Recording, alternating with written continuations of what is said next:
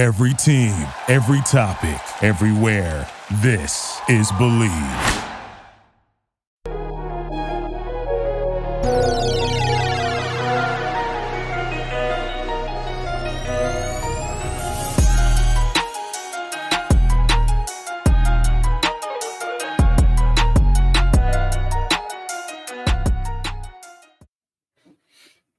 Ladies and gentlemen, welcome back to another episode of Believe in Guardians.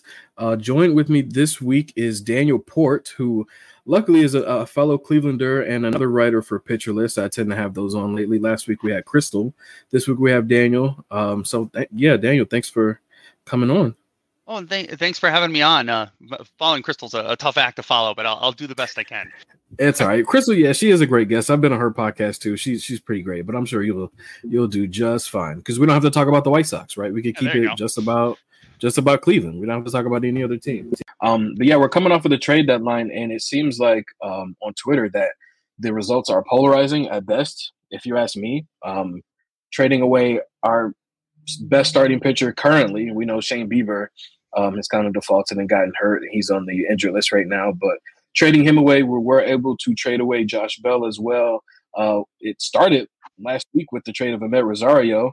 I know a lot of people were happy with that. I'm a little bit indifferent. I could get into that later if you like, but mm-hmm. just kind of get your thoughts on the trade deadline and whether or not you kind of agree with the decision and the direction that the team is going in so far. I think uh, to look at the deadline kind of in a move, I feel like you have to look at these this year and the year before a little bit as a as a package. In that, I think if you're being real with yourself as a fan, the team greatly overachieved last year and, ended up way ahead of the schedule. Certain things, you know, whether it's Giménez breaking out and Kwan breaking out, I think a lot of these guys kind of we're seeing sort of what happens with young players. It's a little bit of an up and down process. It's not linear uh, in terms of their growth and you know progression as players. And I think we're seeing this year the team they kind of expected last year, right? And I think they looked around and saw, you know, the league itself and said, yeah, we might be able to win the division. But I think they looked at some of the teams that, uh, you know, we saw us just in this series with Houston. They're not, they're not on that level quite yet. And so I think they realized that with all these young players coming up, uh, that either, you know, in the case of, you know, someone like Civale, I think it was about getting the most value uh, they could to help next year. Um, but I also think that they looked and said, you know, you look at some of the young players who were kind of being re- relegated to smaller roles than they could. You couldn't really figure out what they were capable of and whether or not they need to be a part of next year or this year. And they were kind of caught in between there. So I think, I think this deadline was a lot more about trying to set themselves up to know what's the plan for 2024. Uh, and if I think that looking at those as a whole because you know it's like moving uh rosario is a good example of that was the only way we are going to get to see what arias was capable of right and we have to solve what arias is capable of before we can kind of solve what Rocchio was capable of uh, you know and down and on down the line you know it's not like quite the pitching where the injuries kind of pushed the envelope where like they kind of had free reign to see what uh Bibee and Allen and you know Williams were capable of um and so I think a lot of the moves were about that and then the, than necessarily trying to either improve or uh, not improve, I guess, or sell on this season, if that makes any sense. Yeah, yeah, and I'm glad you brought up the whole uh, situation about last year because I've said it repeatedly over the course of this entire season that I think last year's success kind of set everybody up for failure for this year because they overachieved, and, and what you're seeing this year, just like you said, probably should have happened last year, and then you know go from that. But um, yeah, with with how everything is going on, uh, I kind of want to ask you: Do you think that the team, quote unquote, punted on the season? Because um, I've been hearing a lot of that um, on social media lately, and while some people don't think they did, I think it's kind of hard to argue against that, especially when you have uh, Zach Meisel, who wrote his uh, recent article for the Athletic. I think it came out today, literally saying that the team is look, the front office is looking forward to next year, and I think you kind of have to agree with that with the moves that they made because nobody that they got in return is going to help you this season. I, I absolutely agree with all of that. And I do think, yes, I do think they punted on the season. I think the Guardians front office is often, I know this is how they approach the playoffs, but I think it's also how um, in general, I think they approach kind of everything in terms of team building is saying certain parts of baseball because it is it, it uh, it's one of the few sports that is uh, affected by by luck and and things going your way more than I think any other sport. And you know, I think of you look at last year when we talk about them overachieving, how many of their games they won by like one run or last inning comebacks or all those things that can go either way, right? And I think, you know, I kind of think of it this way. Well, I do think they punted on the season. I think of it like, um, so uh, this past year, I learned uh, I have a big yard and a garden, and I planted a, a tree, like a like a peach tree in it, right? And the funny thing is, you you'd think you just let it grow and let it grow and grow and grow and grow, but there's actually like if you really want to to grow right, you have to start trimming it back and then giving it room to grow. And I think that's kind of what they did in this season, because otherwise you end up with too many. Uh, I guess the, the theory is that you have too many branches and too many things like competing for sun and food and all these things, and that doesn't grow right. I think that's kind of what the team did here, was just kind of trimming itself down to give that team room to to answer some of the questions that it had. Um, and I do think it looked at the you know because I think I heard them on the broadcast today say they have the toughest schedule in the league left uh, compared to like based on the winning records of the player teams they have to face. I think they looked at that and said, we're already out. If by some chance we get hot and we win the division, I mean, they're only two games out. That's great. But I think they looked and said, we have to, you know, if we're going to go in the offseason and actually make the moves and the progress that they need to, you know, uh, we need to figure out some of these things like about Arias, about Tyler Freeman, you know, about Rocchio. Eh, they need to get ready to figure out, you know, can it be Gonzalez or Brennan in right field or can Brennan handle center field? You know, I think they, those, these are all questions they have to answer to figure out how they're going to build next year's team. You know, so I, I do think they did punt, yes, but I think it's with intent. I think sometimes you punt just to blow it all up, and I kind of like what the Mets are doing. Uh, you know, right? They just kind of go, that didn't work, and they're just going to kind of blow it up, and they'll try again next year. And I think this is more punting on the season with intent, if that makes mm-hmm. sense. Mm-hmm. Yeah, it definitely makes sense. And I, I kind of went on a rant with a friend of mine earlier um, about how people were. I'm a very optimistic person, and it mm-hmm. just seems like a lot of people, you know, on social media, just just going on and on about how the team is, is and I certainly can get that. But I think for me personally, um, I, I, think I realized what the team was early on, and I was okay uh, to live with whatever results the results were going to be so far this season. And so far, that's I, have expected that. We're an average team that's hovering around 500, um, and that's just kind of what you get. But um, yeah, you, with the moves that we've seen, um, punting on the season, I think is I think it's fair to say that, and I think people should kind of come to that conclusion. And yes, it'll set us up for next year, but it's okay that this season may not go the way you expected. But I do want to ask you with the because the division is so bad and the fact that we are uh, still within well within reach to make the playoffs, even though it'd have to be by winning the division. Um, do you think that obviously we could still win the division? Uh, even though for me personally, I don't know if I would want to see us make the division just to us, just for us to kind of you know get swept in the wild card round or whatever the case may be. But just kind of want to get your thoughts on that.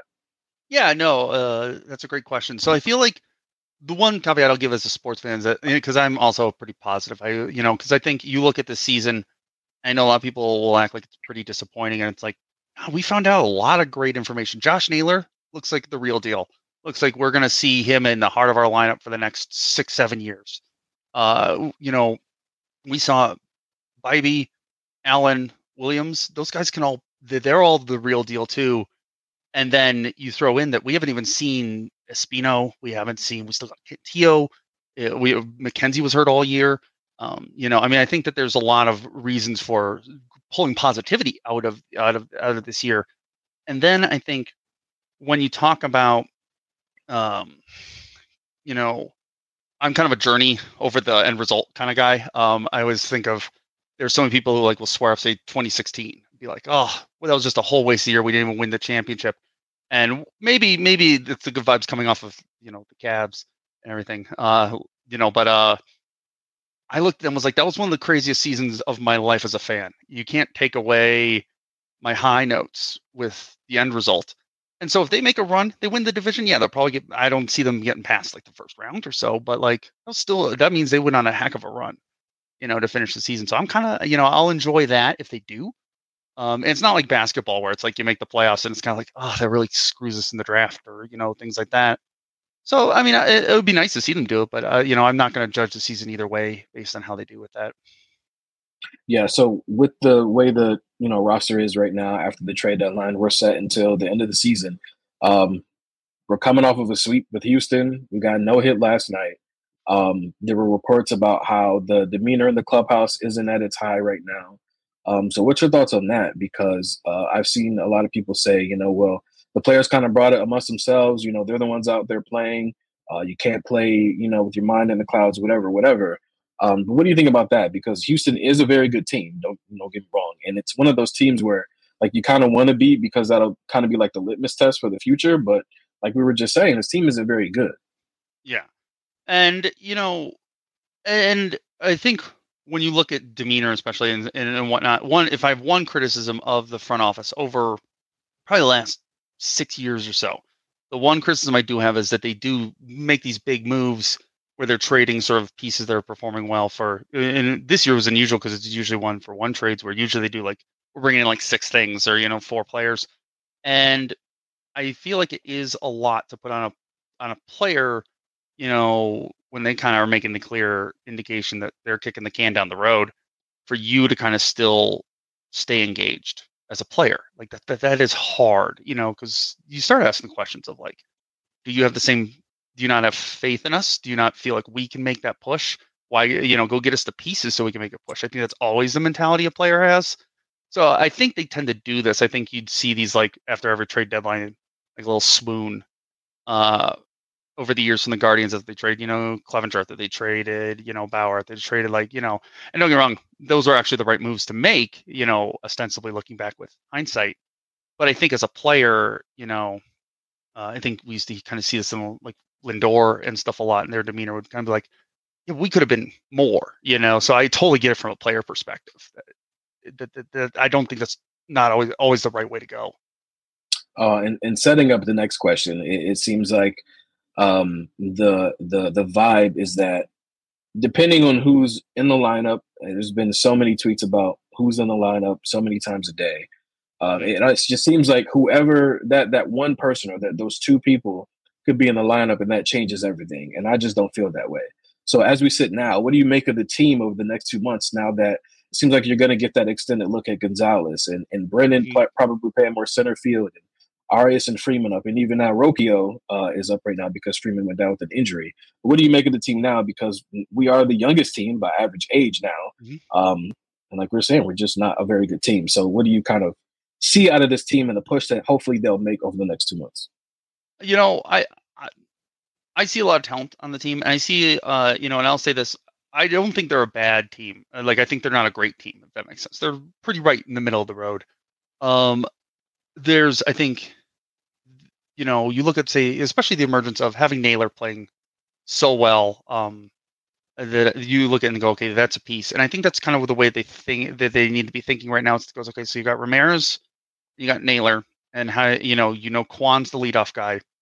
How do you fill in? Those are like your three set in stone, sort of. And uh, Giménez probably at the number two spot. Uh, you wouldn't take him off of second, uh, you know, or anything like that. So you've got your four core guys there. I think when I look at the talent that's out there still, I think it starts to go, it starts to get answered by how the other roles uh, fill in how these other players perform. Because, like, you look at, say, you know, Myles Straw is a great example. The only way Myles Straw is acceptable, uh, I mean, he's an incredible center fielder. He's great out there. The only way you can have him out there is if he's the eighth or ninth best hitter on your team, right? And right now he's not necessarily that, and so they need too much out of him you know, and I, I think of that with looking at Freeman and, and Arias, it's the same thing. I can take Arias's defense as long as we're not asking him right now to be the sixth best hitter on the team, you know, and I think that's the hard part. So I feel like right now this grouping of Arias, Freeman, you know, um, even if you throw Straw in there or you throw, um, you know, uh, Rocchio is kind of asking, they're going to figure out of those guys who fills in uh, almost like they're looking to see who can f- jump in that sixth spot, you know, sixth to seventh role in the lineup, and then they'll they because then they can take Arias's defense, you know, and, and not to worry about his bat. Um, in looking at them individually, I think that's kind of how I see Arias is that like it's nice to see that he could play first base a little bit. They put him in the outfield. Um, I, I that's kind of where I see Arias and Freeman being is these sort of like utility jack of all trades that we'll just kind of throw all over the diamond, you know, and see what they can do. And I mean, uh, to be fair, you never know with Arias. That's what we were saying about Ramirez a little bit when he first came up. So you know, I mean, I think uh, that's where I see them. Rocchio, I see lots of hope for because uh, you know his bat was so good in AAA. He's got all the sort of skill sets they love, um, and I really see it's kind of like in that Lindor, Michael Brantley, Jose Ramirez kind of clone that they're. I think they're looking to build. I just don't know where he plays, if that makes sense. So like I think there's a lot of those answers to see. Maybe he's the DH for now, or you know, can he play shortstop? Uh, so I think those are kind of the questions you're looking to answer. But that's kind of where I see it. Is I think if you look at me and ask me next year, I think you see Rocchio hitting somewhere in the sixth or seventh hole uh, and getting that together, and then Arias and Freeman battling out to be like kind of those super util kind of you know uh, probably plays every day. We play somewhere different every day, kind of roles, and then we'll kind of see how the outfield falls out. Because like I, I don't see the future of Oscar Gonzalez or you know even necessarily Will Brennan. It all depends on kind of what we get out of George Valera, right? So it's kind of there's a lot of questions there, but that's kind of where I see our talent is right now. That's all them battling for who's going to be the back end of our lineup, and once we start getting you know Manzardo and Valera and some of these other power bats that we're trying to build, they'll slot in in front of those guys, if that makes any sense. Mm-hmm. Yeah, I was uh, actually just going to ask you, um, how do you see the middle infield kind of working out next year? And you, I guess you just kind of answered it there. But um, you know, if you were coming out of spring training next year, who do you think? Well, I guess would kind of win that battle, especially at short, since that's kind of one of the most, not kind of, it is one of the most important positions on defense. But who do you kind of see taking the mantle there? Um, given that Giménez will probably still be at second base my guess is if they choose to leave Giménez at second, um, I think it's going to be Rocchio. Um, what I wouldn't be shocked is I think if we were still living in a pre you know shift ban world, I think that's exactly what you would see because that's what they used to do with Rosario is they would bump Giménez way over by second base. They'd bump Jose, you know, all the way over to where he was practically a shortstop, and they just say, "We're gonna, we got your, you, we'll cover for your defense there." But now, I know one of the things that came out after the trade of Rosario was that uh, he, they just felt he couldn't defend well enough in a post shift ban era. And so I have a feeling if if I really had to like put my bet on it, if Rocchio hits, I think they'll shift Giménez over. I think he'll end up at mm. shortstop. Um, and then then they'll put uh, Freeman at second and Rocchio at second base. That would be my mm guess, but uh, it's hard to move a Gold Glover, you know, in that sense. Yeah. Yeah. So it will depend. It's kind of it's hard to argue against moving him when he's like you said, won a gold glove, at the position he's already playing. Right. And so that would be my suspicion because they value defense over there so much. Um, but I could also see, you know, if can just be at least an average shortstop or higher, I think it's, it's his his shot to win. But I think they're going to see for Arias because then there's the trade off of when they're seeing if Arias can because we know he can defend the position, right? they're seeing if he can hit, um, if he can manage to hit well enough, because we saw how many times Rosario's defense hurt our pitchers, and and you know if the pitching is going to be what they build this team off of, they're really going to value defense. That's why we've got Straw out there. That's why we've got some of the some of the defenders we do out there um, who aren't hitting. But if I had to take my guess, I, I, think I think they'll probably. I think it would make sense to me to move Giménez over and put Rocchio at second. But again, if he can hold his own at shortstop, then they'll probably just leave it how it is. Mm-hmm. Yeah, really quickly before we move on, I kind of yeah. want to get your thoughts on the outfield as well, because um, you mentioned Oscar Gonzalez, and as you were talking about him, for some reason, uh, Jorge Soler popped into my head, and I feel oh, like that's yeah. kind of like a, a, decent comp for him. Mm-hmm. Um, just kind of like that big, tall, strong outfielder who probably doesn't have the best defense, but you definitely have has more value at the plate. Granted, if he can get his swing together and not chase at everything, um, right but you know, I for you know that's just the comp that I came up with. And then um, with Arias's defensive versatility, you know, being in the outfield more, um, first base, I guess that kind of opens up for right field to have kind of that that battle, so that you don't have to stick him out there every day. Mm-hmm. My sneaking suspicion, for the record, is that if he can manage to get healthy, like and really kind of show that he's healthy all season, I have a feeling we'll see Naylor quite a bit out there as well. In, in right field. Do you? Okay. Yeah. Um, yeah, I was going to ask you that too, because with Yeah. with the trade of Manzardo, it's like I, I get, especially you know before the Bell trade, I get that you know he's not going to be up here, but granted, you know he comes up and Bell's still here, whatever next year. Now you have three guys that are playing first base. It doesn't make sense to have three guys and two of them for sure. I, I don't see going to the outfield. But it's interesting that you say you do see Naylor going out there because I don't, and and I don't think that. Um, not to say that he can't play, but I think that for me, I see them more erring on the side of caution and just keeping him at first base or you know having that platoon at DH on the day off. Um, like I said, I don't. I, it's not that he can't play out there. I just don't really see it for me. I don't see him necessarily as a full time right fielder. I, I think that's a lot for a guy his his and saying like his size sounds like I'm talking about like Cecil Yeah. Fielder or something, um, which I'm not. But like uh, I know that they had talked about at the beginning of the season that he'd play some some outfield, and then he kind of came back a little hobbled in the with his ankle still, and they're like, we're not even going to touch it, right? now he's it's hard because he's actually been pretty darn good at first base. Uh, he's Exactly.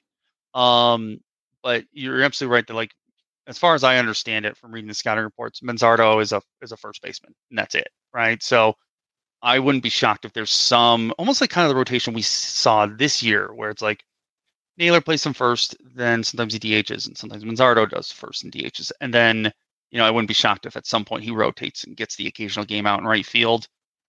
In terms of, and this is something I haven't quite. If you're asking me something I don't quite get the way the front office is approaching it is I get that they're it's almost like they're kind of just trying to buy some time uh with right field because like at some point you have to assume that Valera is the future there uh, and that's their plan unless they trade him for something bigger uh that you know it's kind of like does I almost like I don't even be house but like it doesn't matter if Oscar Gonzalez you know blows up other than you could move him for something um you know uh, but my hard part with Oscar Gonzalez is his pitch selection I think of a lot of he makes great contact. He's got incredible bat to ball skills. Um, but I think even you saw it today. I was watching the game, and he got a bunch of base hits. And I think he can spin and poke balls and you know slap them in holes to get singles and stuff like that. But he doesn't hit the ball in the air uh, quite enough. He needs like its launch angle to come way up for how hard he hits the ball, and that's all about picking the pitches he can drive, right? And you know, I think until he figures out, sort of honestly, the, the analogy I was thinking of, I mean, it's not as yoked as him, but it's kind of Yandy Diaz, uh, is who he reminds me a lot of in that way that the biggest thing we said for years about Yandy was he's got to get his launch angle up. He's got to start hitting the ball in the air. Um, and a lot of it was, and Yandy had much better, uh, you know, pitch selection and vision in a, to a certain degree, but he, uh, there were times where I'd look and be like, he's not picking the balls to drive. Uh, and we've seen that with a couple different hitters. I think Jake Bauers had the same problem uh, for a long, long time. Um, and that's kind of where I feel I worry about with Oscar Gonzalez is that like the, the, the leap's going to come when he starts saying, when I get, you know, it's not about just hitting the ball in the, but like knowing how to, you know, either foul a ball off that you can't do anything with, or you know when to take a certain pitch because you can't. It's not even even if it's a strike, but it's a pitch you can't do something with. You know, I think once he gets that's the development he needs is when he sees the ball he can crush, he pulls the trigger. Um, but I'm not as as high at seeing kind of where he's gone on him with him this year. I love Brennan. I just need to see kind of. I think we'll know more about him next year. Um, if nothing else, I think he can handle center field if we decide to move on from Straw. Um, I don't know. You know, I think that's kind of. I think it's all just kind of waiting to see what we can do, getting Valera ready. Really. Yeah.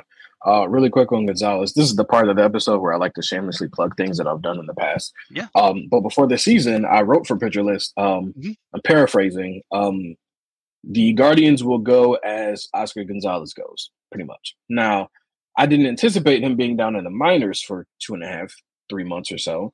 But to the point where you know we talk about his contact, um, I Mhm. wrote if he can get his contact. Well, his contact is great, not his contact. His pitch selection uh, in in order. Um, that'll kind of unlock other abilities for him at the plate.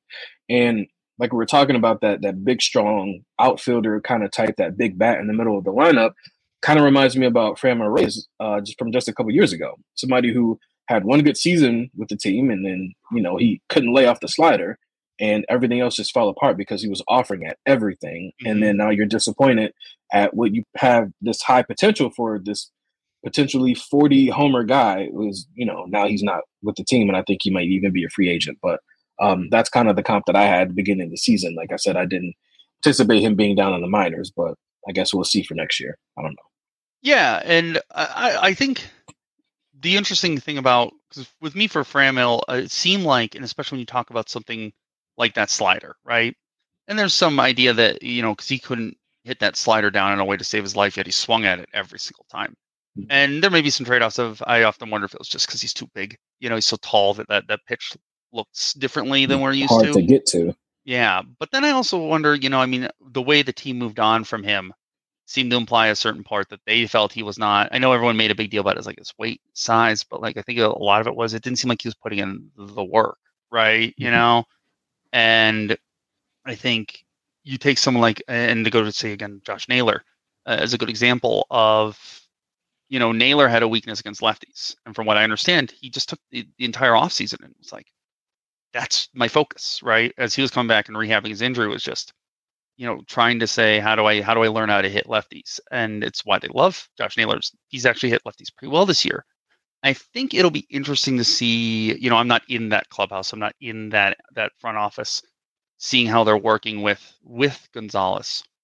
Um, but I agree that it's a player with a certain uh, a certain weakness, so to say, and it'll be an interesting question as to like, can he become a usable player with a weakness? I think of, uh, uh, gosh, I'm trying to think of the outfielder we had a couple years ago um, uh, not Lonnie Chisenhall, but the other uh, outfielder because I was loving because he hit, he hit the, uh, the inside the park run.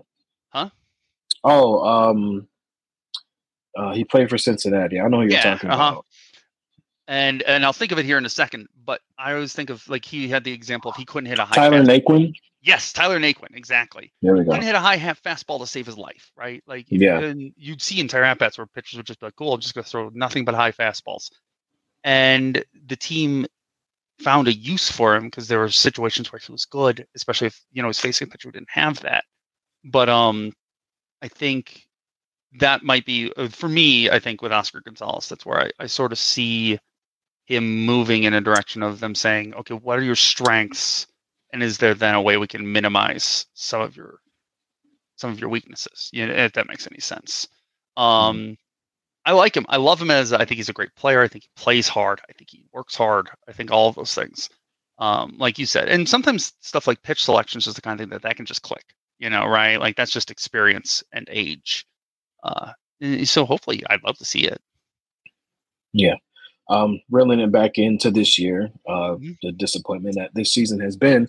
Um, speaking about the trade deadline, would you rather them had stay put with the, the pieces that they had and make a run for the division and potentially will, win uh, uh, the first playoff series or not? Um, or are you okay with kind of where the, the roster is now and moving on to next season?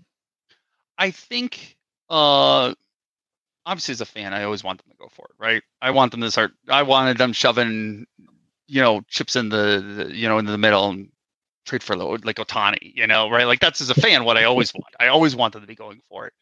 Um, but I do think for the long term health of the team and for the long term health of, frankly, my sanity, uh, not that we have to, we'll probably have to be spending too much more time on, on Twitter or X or whatever it is now. Uh, but um, but having to hear, I think you mentioned it. It's like every day it was just everyone tweeting about the lineups and like it like it really kind of wore on me over the season. Um, that like that's been less fun than the, the, the team has been fine. They've been fun. Yeah. um, but I think that there's a place where, uh, again, and I think I've said it a couple times, but they were just they had to answer some of these questions because you can only keep Brayan Rocchio down in the minors for so long. You can only keep, you know, Gavin Williams and, and Logan Allen and them the down. Like, and so when it comes to like say moving Civale, I looked and said, once Bieber got hurt, I should say. I think I knew that's when they were going to move Civale because it was like, uh, if you have Bieber coming back next year, if you have McKenzie coming back next year, what and you had Civale coming back, one of Allen Williams or uh, or uh, or Bibee were going to be back down in the minors or in the bullpen, and that that's just not a like I think the, the the sustainable way to have done that. And so I think they saw an avenue of moving Civale for getting bats. And I know some people would go the opposite way. They should have moved the young guys to get a big bat.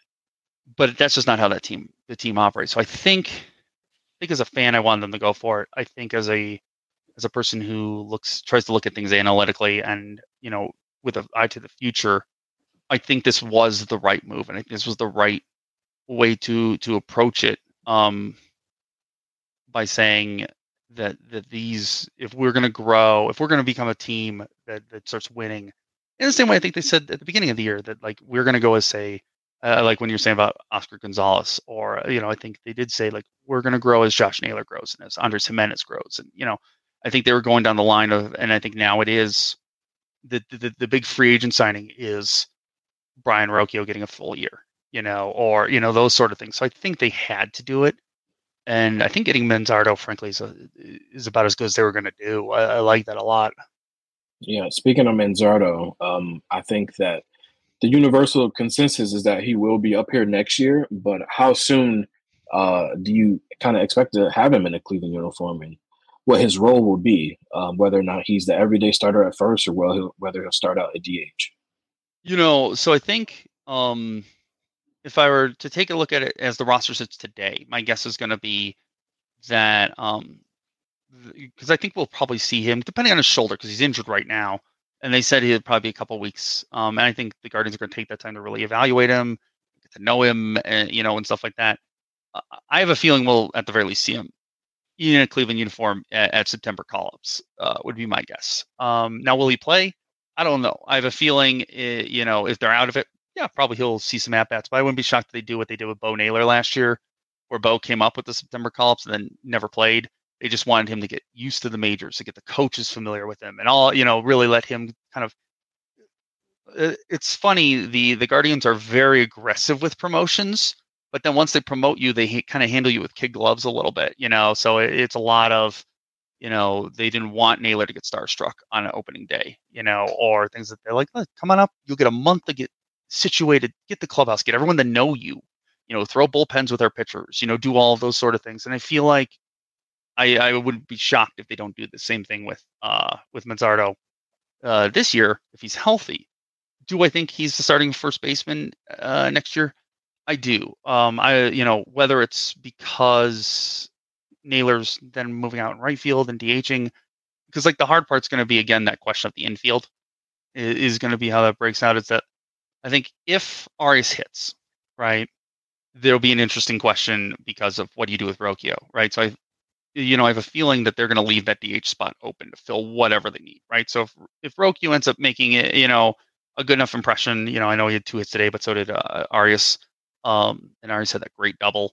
Um, that you know, if Arias shows at shortstop and hits well enough, then Rocchio's the DH probably, right? And so, uh, or some amalgam of that. You know, I I think the Guardians are kind of a team that doesn't like a permanent DH half the time. They like to rotate in people, give people rest.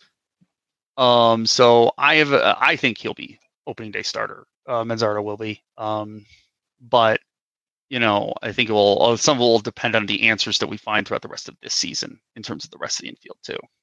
Got it. Um, want to get your take really quickly on Terry Francona. Um, like we talk about everything on Twitter. Um, I think it's ridiculous, but people think that he should be fired. Uh, whatever the case may be, we don't know if it'll be his last year. He could retire on his own. We don't know. Uh, but what are your your kind of take on on Terry Francona and the job that he's done uh, so far this season? Because we know what he's done in the past, and he's been right. Great, but what focus on in this season? How do you think he's done? I think he's done fine. I think he's done great. Uh, I'd say let Terry Francona manage his team until he doesn't want to do it anymore. Yeah, um, the way, uh, and this is true of all managers. I don't pick a manager; it does not matter. They've all got their strengths and their weaknesses, right? Um, you know, I think of uh, you take like a Kevin Cash over at the Rays, right? Who can be sometimes too mired in the analytics, right? You can get a guy, uh, you know, you can think of like, um, you know, uh, you know, take a like a, a Bud Black over in in Colorado, seemingly can't work with like young players, and really, you know, is just the exact opposite of that.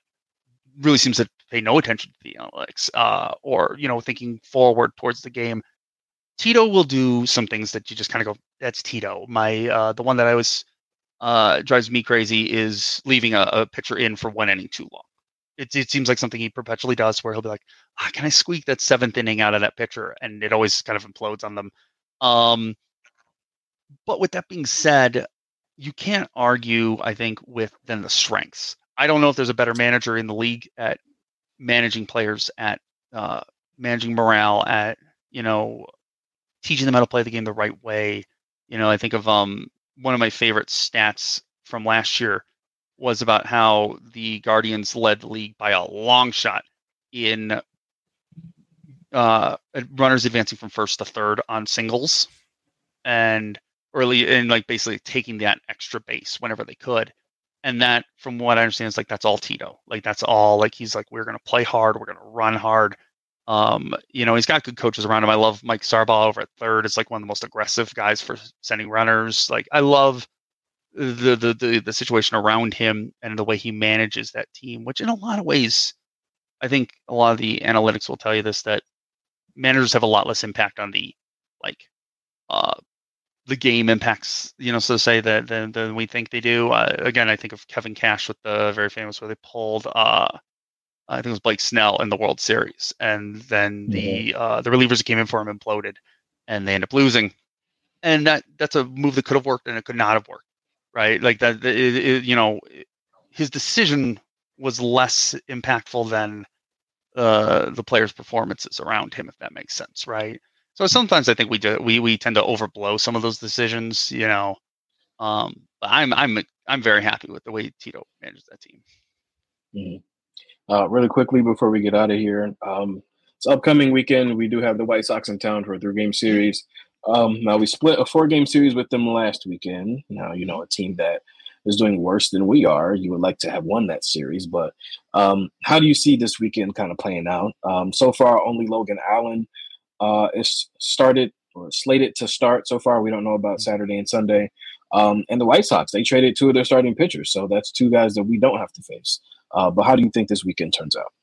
I mean, I, I think the, the, the, Guardians are going to win most of those games. Um, I think, yes, they're a little. If you want to talk about a team that's probably demoralized, you know, I mean, I would imagine the White Sox are feeling lower than than the Guardians are right now.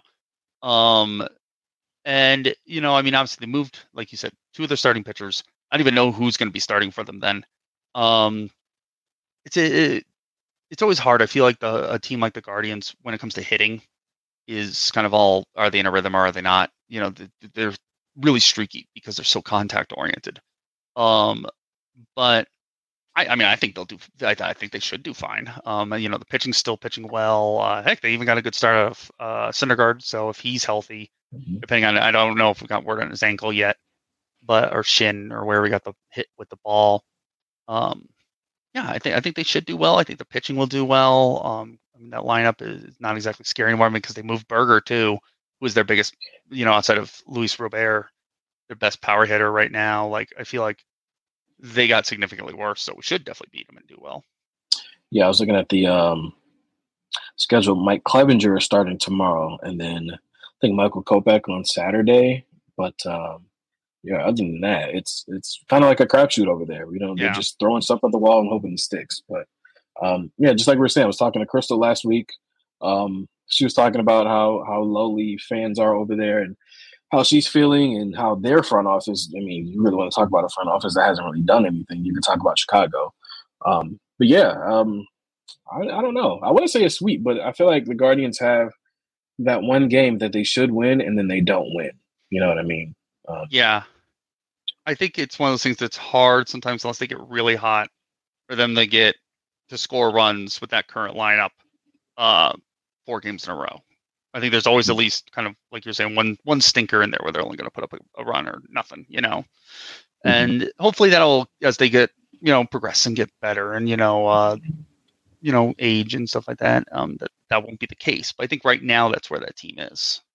Yeah. So, so yeah, I say three games. Well, fingers crossed, right? Yeah, right. Um, but Daniel, thank you for coming on. Uh, before we get out of here, yeah. Um, I mean, I still call it Twitter, but if you know, Yeah. you can tell the people where to find you on Twitter, and and you know, like we were saying, you, you write for Pitcher List, and Mhm. so you also have a podcast. So yeah, if you want to talk about that, you know, feel free, go right ahead. Absolutely. And and before jumping on, thank you so much for having me on. This was a, a pleasure. Uh, I'll come on and talk Guardians anytime you want. Uh, so you can find me on uh, on Twitter at Daniel J Port. Uh, uh, over there, you know, I, I post over there a little bit, uh, talking about baseball. I need to get back into it. Um, you know, talking about baseball. Occasionally, you'll hear me talk about tennis because that's the other sport I really follow. Sometimes basketball. Um, but then uh, you can all then I do my podcast, and that's usually I'll post when I've got like stuff coming out for Pitcher List. But I also through Pitcher List do uh, a podcast called Long Ball Legacies, and what we do is every week it's uh, I come on. It's a you know usually about an hour episode or so. Uh, I pick a different player throughout baseball history, and I kind of run you through the overview of their statistics and what they've put out.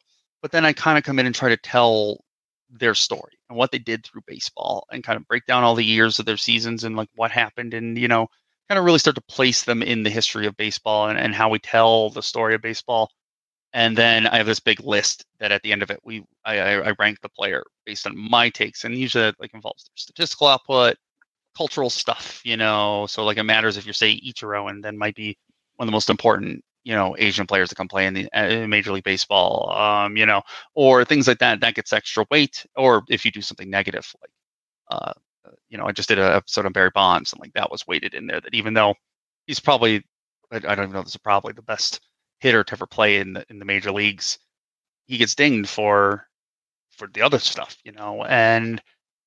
Uh, it's it's a fun podcast. I think this week we're doing uh, Ted Williams. We're going to talk about Ted Williams uh, and then that comes out every Sat, uh, usually Saturday mornings, but some at some point on Saturday uh, every week.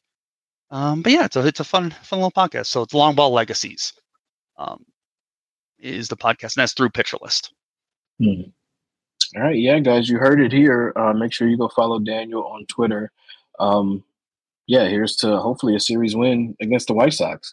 Uh, for, for Daniel, this has been another episode of Leaving Guardians, and we'll catch you next week. Peace. Thanks so much. Have a good one.